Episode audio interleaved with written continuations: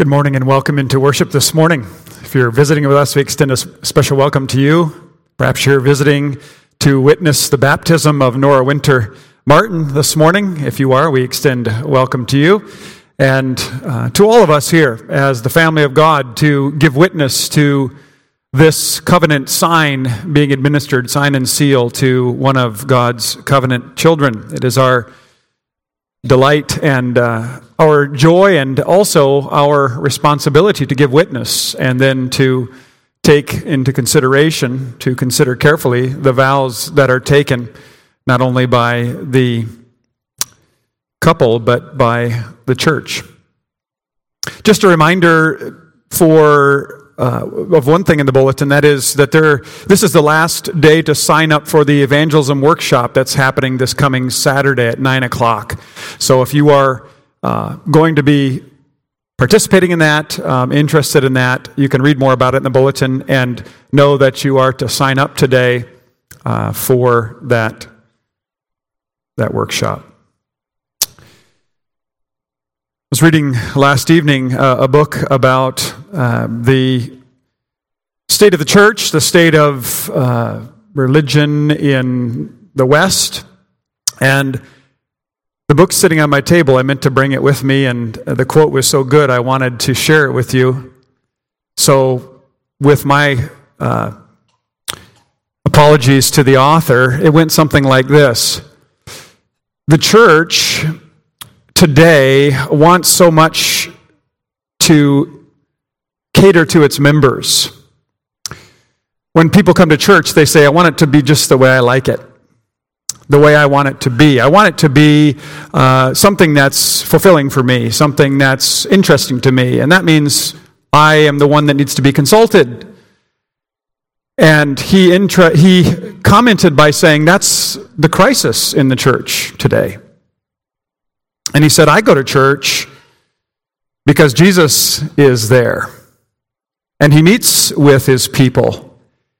And you know, he says, I've been going to church my whole life, and he still surprises me. So if something's said today in the sermon, something is done in worship today that surprises you, go ahead and ask a question. Ask, say, why do we do that? Why do we, why do we go, uh, go about and do that? Or ask yourself, maybe I don't have a complete right understanding regarding what the word teaches. Jesus is going to confront a law expert this morning in our passage. Luke chapter 10, who knew everything about the law. He knew the beginning from the end, and he knew all the additions and the subtractions, and he was ready to say to Jesus, I've done it all, I've kept it all.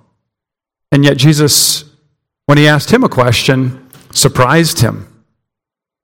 And it was about love, something we think we know quite a bit about. Today we're going to learn about that. And as God calls us into worship, I'd ask you to stand. He calls us to give Him the honor and the glory, to recognize that He is calling us to worship, and He declares how we are to come into His presence. He doesn't ask us how we would like to worship Him, but He tells us how He wants to be worshiped. Psalm 107 Oh, give thanks to the Lord, for he is good, for his steadfast love endures forever. Let the redeemed of the Lord say this those whom he has redeemed from all their troubles. Whoever is wise, this is wisdom, whoever is wise, let him attend to these deliverances. Let them consider the steadfast love of the Lord. Our God is faithful, he is loving, and he has called us to worship. Congregation, in whom is your help?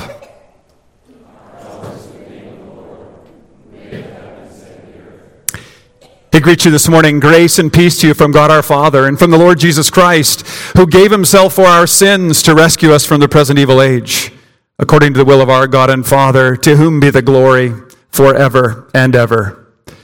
Amen. We're going to turn our hymnals now to number 135. Oh, praise the Lord, his praise proclaim. We're going to sing stanzas 1 and 4. 1 and 4 of number 135.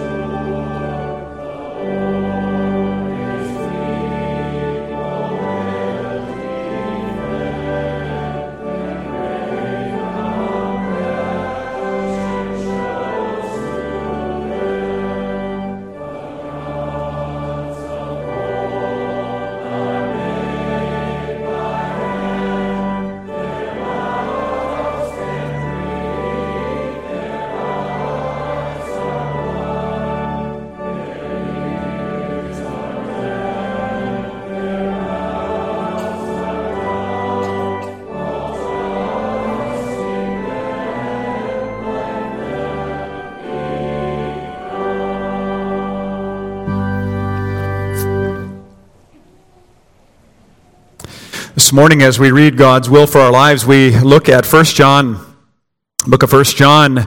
We've just sung that all those idols of the nations are dumb. They don't speak, they're deaf, they can't hear, they can't do anything. You see, after all, the gods that we make are of our own imagination. We simply want them to echo what our, our thoughts are and what we wish to be. And really, in making those gods, we are loving what uh, we love most, namely ourselves. We say, You exist for me. Well, God says, I, I am high and lifted up. But I'm near to those who are humbled and bowed down, those who humble themselves and confess their sins before me and seek to live in keeping with my command. How do we do that? Well, lovingly. That's what it looks like to keep God's command, to love the Lord with all our heart, soul, mind, and strength. And uh, as the law expert is going to be confronted by Jesus this morning on that matter of love, so we are reminded of this will of God for our lives. Now, little children, abide in Christ so that when he appears, we may have confidence and not shrink from him in shame at his coming. If you know that he is righteous, you may be sure that everyone who practices righteousness has been born of him. See what kind of love the Father has given to us that we should be called children of him, or children of God, and so we are. The reason why the world does not know us is that it did not know him. Beloved, we are God's children now, and what we will be has not yet appeared.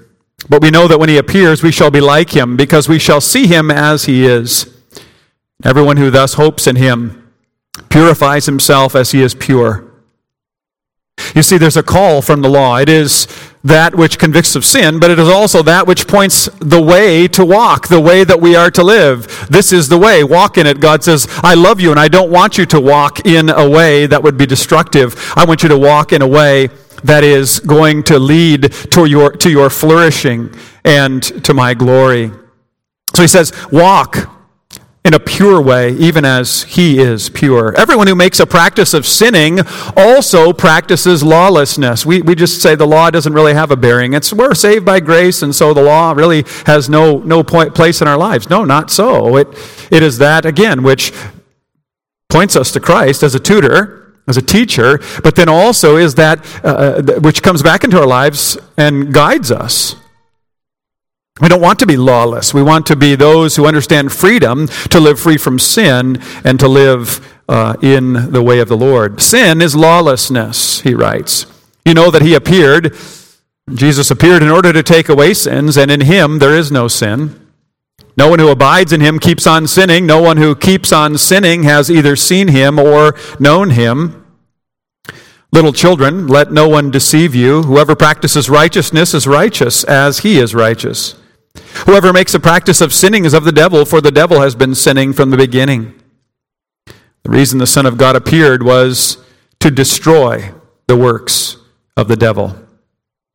No one born of God makes a practice of sinning, for God's seed abides in him, and he cannot keep on sinning because he has been born of God. There is that growth in holiness. There is that pressing on. It is an endure. It is a marathon. It's something that we train for. It's something that we press on in for the goal, for the goal that is set before us in Christ, namely life. By this it is evident who the children of, of by this it is uh, evident who are the children of God and who are the children of the devil. Whoever does not practice righteousness is not of God, nor is the one who does not love his brother. Today we're going to be talking about who is my neighbor, where, who, who is the one I'm supposed to love, and, and we're going to find that uh, Jesus expands the definition far beyond what we often uh, take as, as the limit for love. And when we hear these words, that we don't practice sinning, that we don't keep sinning. We, we ought, if we're honest, to be a bit convicted, if not a lot convicted, that in this past week we have not lived in keeping with God's command. We're not walking in His way, which He sets before us most graciously. And we then say, How is it that He can pronounce that word of grace, that salutation, that greeting to us? It's because of what Christ has done. Verse 16 of the same chapter, 1 John 3, says this By this we know love. This is love, that Christ laid down his life for us. And we ought to lay down our lives for the brothers, for those around us. Christ has loved us so richly and so wonderfully and sets before us the example, as well as providing the means by which our sins are covered. Well, this morning, we think upon God's wonderful love as we look at the form for baptisms. We're going to administer the sacrament of baptism to Nora this morning, the daughter of Titus and Abby. And I would invite you to turn to the insert in your bulletin, or you may listen as we consider what it is this sacrament has to teach us. Dear congregation of our Lord Jesus Christ, what the Lord has revealed to us in His Word about holy baptism can be summarized in this way. First, baptism teaches that we and our children are conceived and born in sin. This means that we are by nature children of wrath, and for that reason cannot be members of Christ's kingdom unless we are born again. Baptism, whether by immersion or sprinkling, teaches that sin has made us so impure that we must undergo a cleansing which only God can accomplish. By this, we are admonished to detest ourselves, to humble ourselves before God, and turn to Him for our cleansing and salvation. Second, baptism signifies and seals to us the washing away of our sins through Jesus Christ. For this reason, we are baptized into the name of the Father, the Son, and the Holy Spirit. When we are baptized into the name of the Father, God the Father testifies and seals to us that He makes an eternal covenant of grace with us and adopts us as His children and heirs. Therefore, He promises to provide us with everything good and protect us from all evil or turn it to our profit.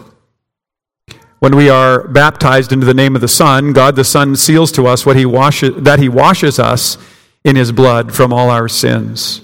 Christ unites us to Himself so that we share in His death and resurrection. Through this union with Christ, we are freed from our sins and accounted righteous before God. When you are baptized into the name of the Holy Spirit, God, the Holy Spirit, assures us by this holy sacrament that He will make His home within us and will sanctify us as members of Christ. He will impart to us what we have in Christ, namely the washing away of our sins and the daily renewing of our lives. As a result of his work within us, we shall finally be presented without the stain of sin among the assembly of the elect in life eternal. Third, the covenant of grace contains both promises and obligations. Having considered the promises, we, have now, we now consider the obligations. Through baptism, God calls us and places us under obligation to live in new obedience to Him. This means that we must cling to this one God, Father, Son, and Holy Spirit we must trust in Him and love Him with all our hearts, soul, mind, and strength. We must renounce the sinful way of life. We must put to death our old nature and show by our lives that we belong to God.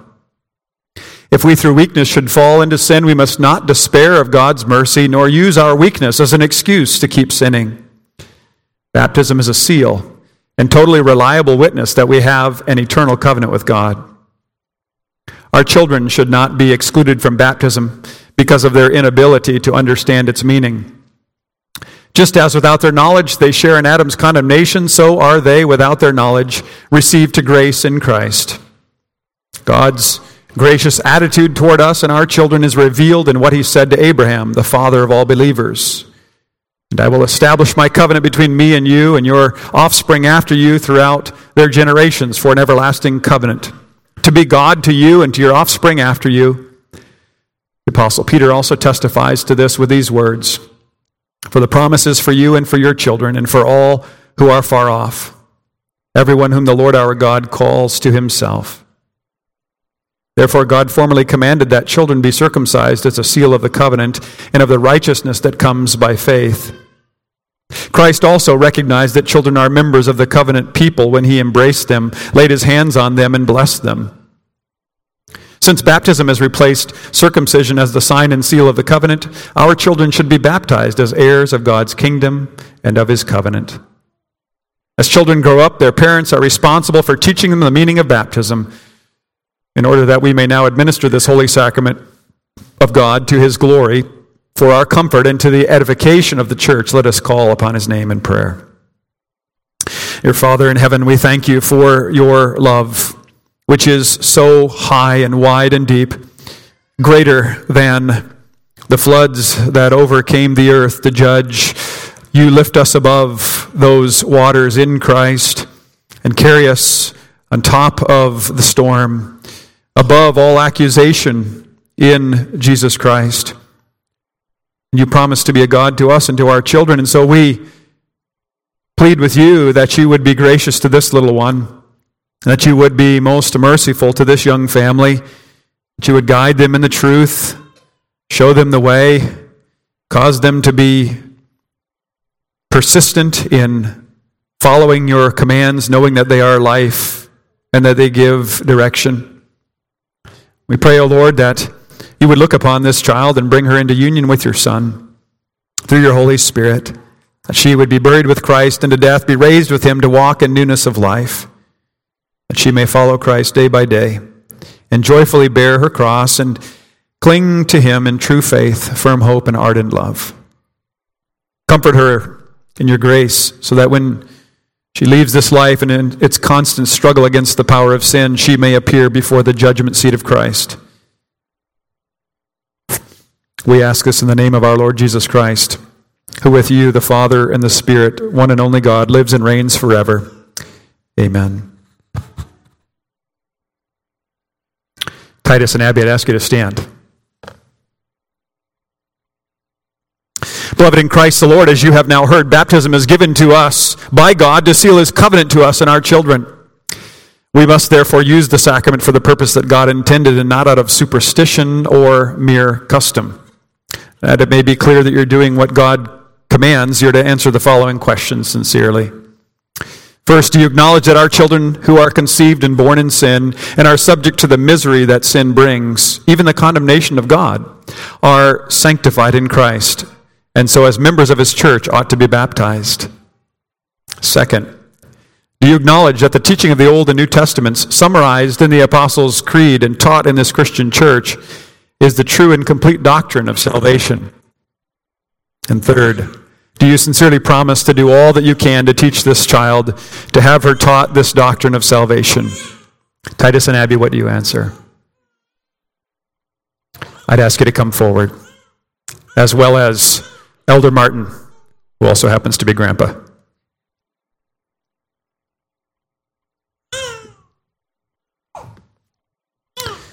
I had many remarks prepared this morning. I don't know if Nora's going to let me do that.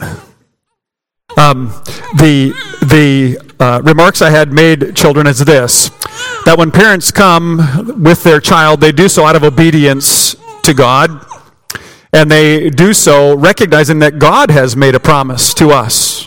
We are not saying we've done this so that you might honor us, but that you have made promise to us.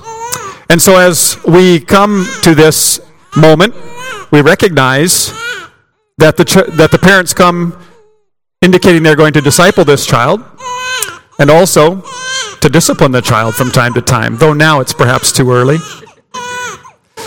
but to lead the child in the way. And God does that because He wants us to walk in the right path. He says, "Don't don't don't have a don't have a tantrum, right? Don't don't don't go your own way, but follow after my commands."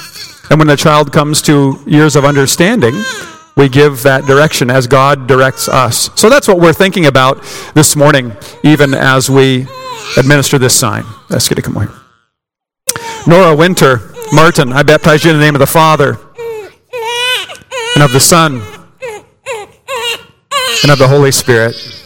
Amen. And now to you, dear congregation, to you, the people of the Lord, promise to receive this child in love, to pray for her, to help care for her, instruction in the faith, and encourage and sustain her in the fellowship of believers. What do you answer? Amen. We have a future choir member. We're going to sing now uh, the song in your bulletin. I believe it's number 192, and uh, we'll uh, remain seated for that. Go down. You can go down.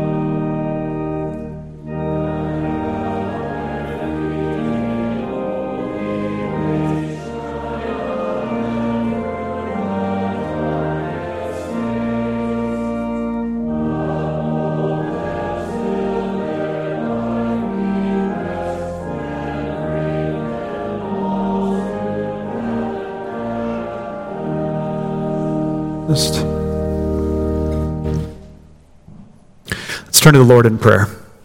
Our Father in heaven, we don't understand the depth of your love towards us, its depth, its height, its width, your patience and your steadfastness, but it endures.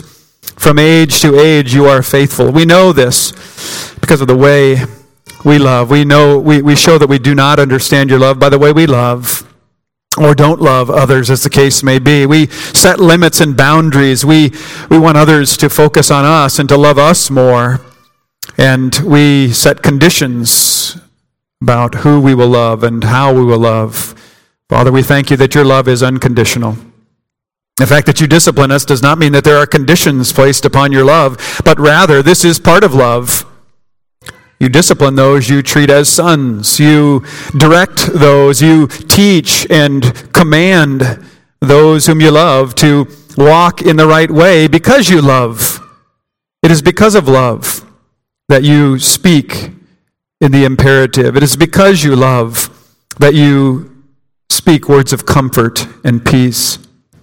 It is because you love that you sent your Son, the one who did take away all our sins.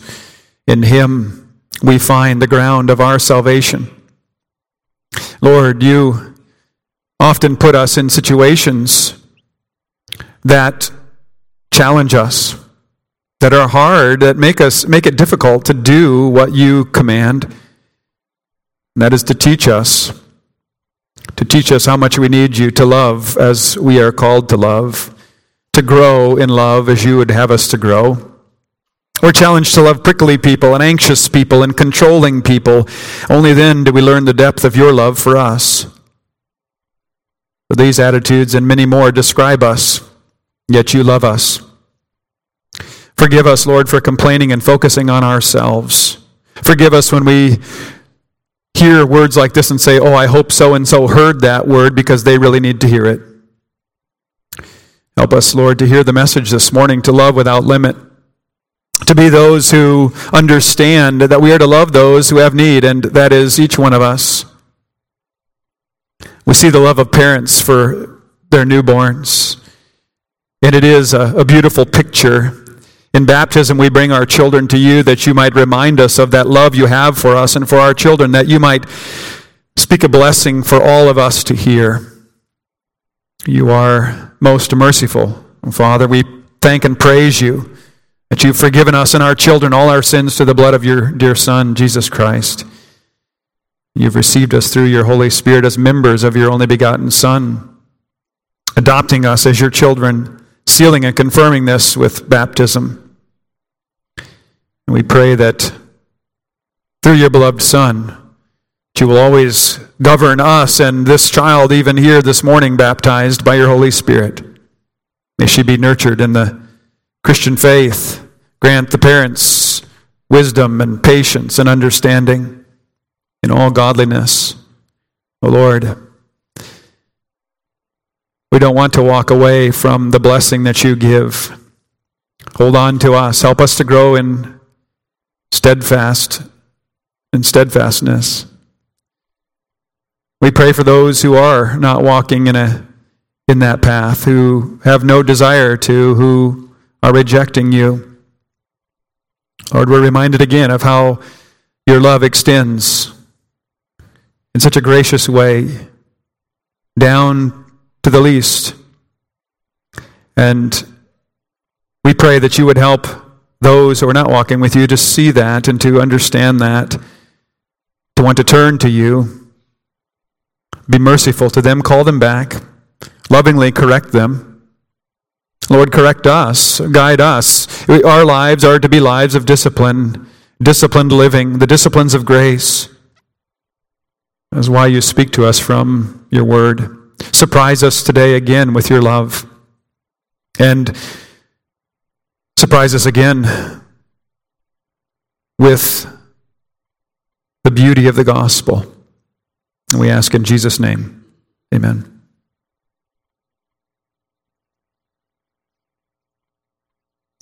Number 530, teach me thy way, O Lord. Number 530, that is a prayer of preparation as we come to hear the words. Let's uh, hear the word. Let's sing those four stanzas, number 530, as we stand to sing.